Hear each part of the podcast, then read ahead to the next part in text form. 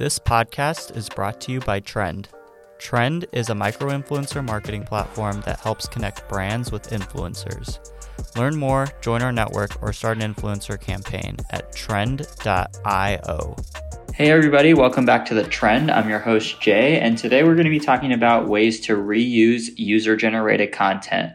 Obviously, UGC is something that's really popular amongst brands right now because of the fact that it helps to influence purchase decisions, convert customers, and act as that social proof. So, a lot of brands are trying to generate as much user generated content as possible.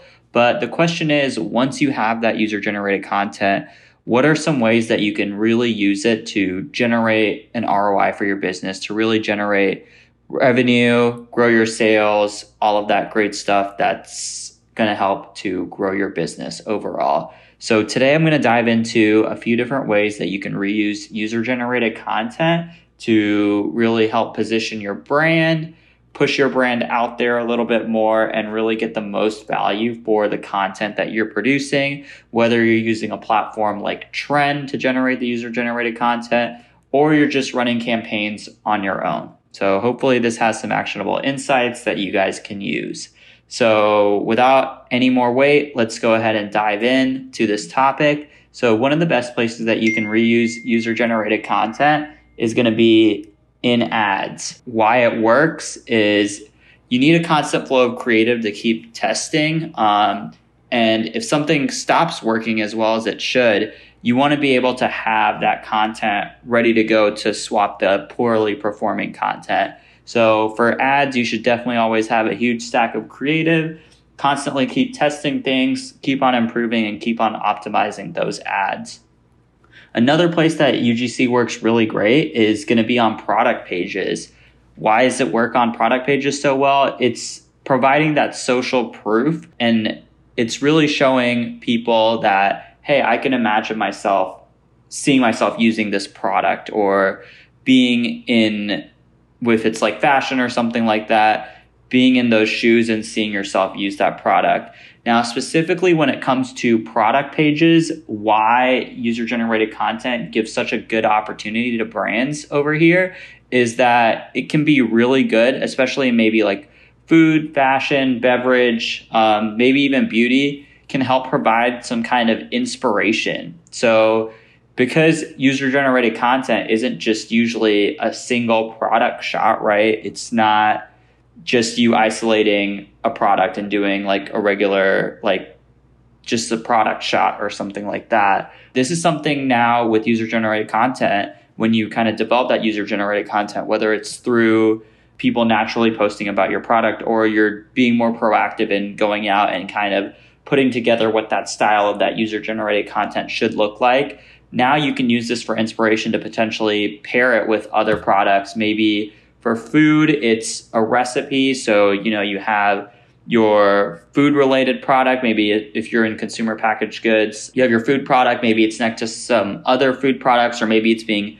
used, like maybe it's if it's a sauce or something like that. Now you have a recipe that you can share, and maybe you can get other people to use other products and you could potentially partner with other brands as well to kind of fulfill that need and maybe you have some sort of revenue sharing with them for that kind of thing. For fashion especially i think this is where product pages work really well with user generated content because for fashion what you can do is you can actually show a full outfit right? So usually on product pages you have just the solo item itself but now if you sell other items that can complete a full look you could potentially have someone that's creating the user generated content put together that full look and now you have a bunch of different items that they can pair with that product. So that's going to help to drive up your average order value. You can also use it on your website. So I know we talked about product pages, but more generally speaking, like on your homepage of a website, it really just looks a lot better than stock. And you'll see a lot of the best brands use non-stock content for that, their hero image, that main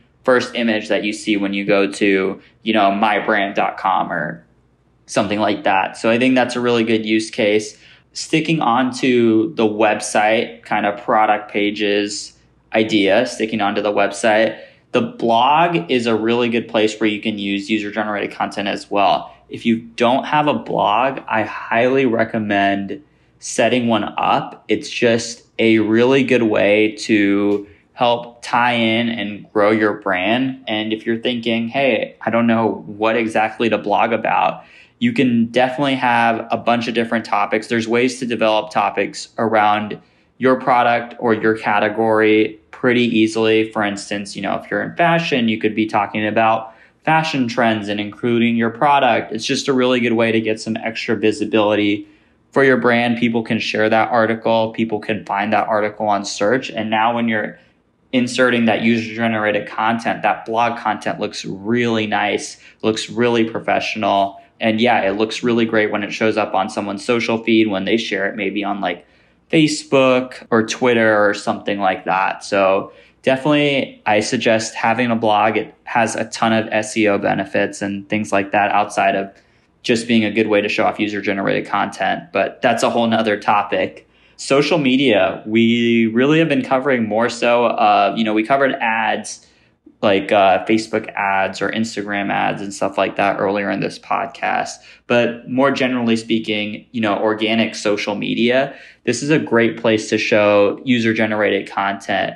It just receives better interaction on social media. And obviously, you know, if you've listened to this podcast, you know that user generated content highly impacts purchase decisions, buying decisions. So you definitely want to use more user generated content. I was reading an article, I think just the other day where a brand used user generated content to grow their Instagram account by over 400%. So you definitely want to incorporate that in there. It's a good way. Um, if you still want to use your, your stock images, cause that's kind of what your, your brand aesthetic is, definitely still mix in some of those user generated content pieces. You don't have to go all in, but it is good to have some of those there. Also provides you an opportunity to test and figure out what works best with your audience. You might find out, hey, I'm using all the stock images, but user generated content is what's generating the most likes, most comments, all of those things. So you might want to switch at that point. Email blasts are another great place to use user generated content. And when I'm talking about email blasts, that can be anything from, you know, your cart abandonment emails, um, your newsletter, any product updates, like if you add a new product or something like that. Any of the emails that you send out, you can do there. It's huge for driving an increase in click through rates. Um, and just like we talked about for product pages, this is a really good opportunity to provide some upsell opportunities, right? If you're a beverage brand, maybe you have a shot of user generated content that features multiple products from your product line. Now you're able to showcase, you know, a wide variety of it. Maybe, you know, if you sell some complementary things, like maybe you sell beverages, but you might have like glassware or something like that as well, or a t shirt. You could also include that in that photo and just a really good opportunity to maybe upsell, you know, sell, increase that average order value. Another place, switching back to, you know, the social media landscape, Facebook shops, Instagram shops, Instagram shopping. Um, this is a great place for user generated content. If you actually look on Instagram for Instagram itself, if you go on your Instagram account and you go to the explore tab, you'll actually see, you know, the shop tab that's there. And if you click through that, most of the products that you're going to find there, there's going to be a lot of user generated content. So there's got to be a big reason why a lot of those brands are using user generated content. Just works really well. So definitely consider adding that to your mix as well. Facebook shops, Instagram shops, free to set up. Highly recommend setting one up and just use some of that user generated content. Maybe you want to use some of the stock content you have, but like I said, make a combination of it, see what works, test it out. And if user generated content ends up working better for you, definitely start using that. Another really good place is promotions. So this kind of ties back to your website, your emails, um, social, all of that stuff.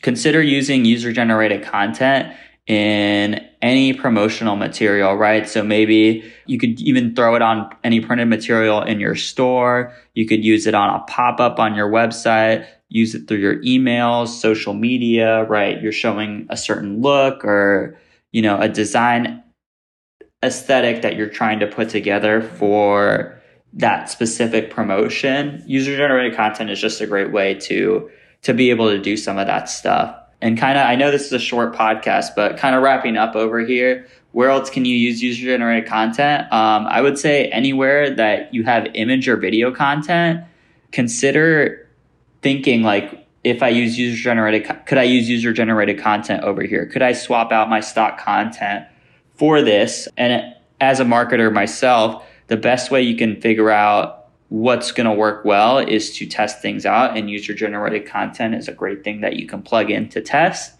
um, especially if you have the rights for that content so try and swap it out for some places that you have image or video content another great place to use user generated content is really anywhere that you think social proof might convince a consumer or a customer to take action. Any place that you think you might need a little bit more social proof or someone actually using your product to kind of give a use case example.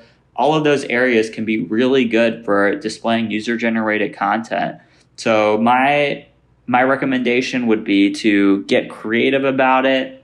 Don't think that user generated content is just for your social media feed or just for people to post on their own and tag you. Be proactive about your generation of user generated content and definitely leverage it through all of these different channels. There are so many channels today where content is absolutely needed and just having that deep, deep library of user generated content, it's so easy to produce.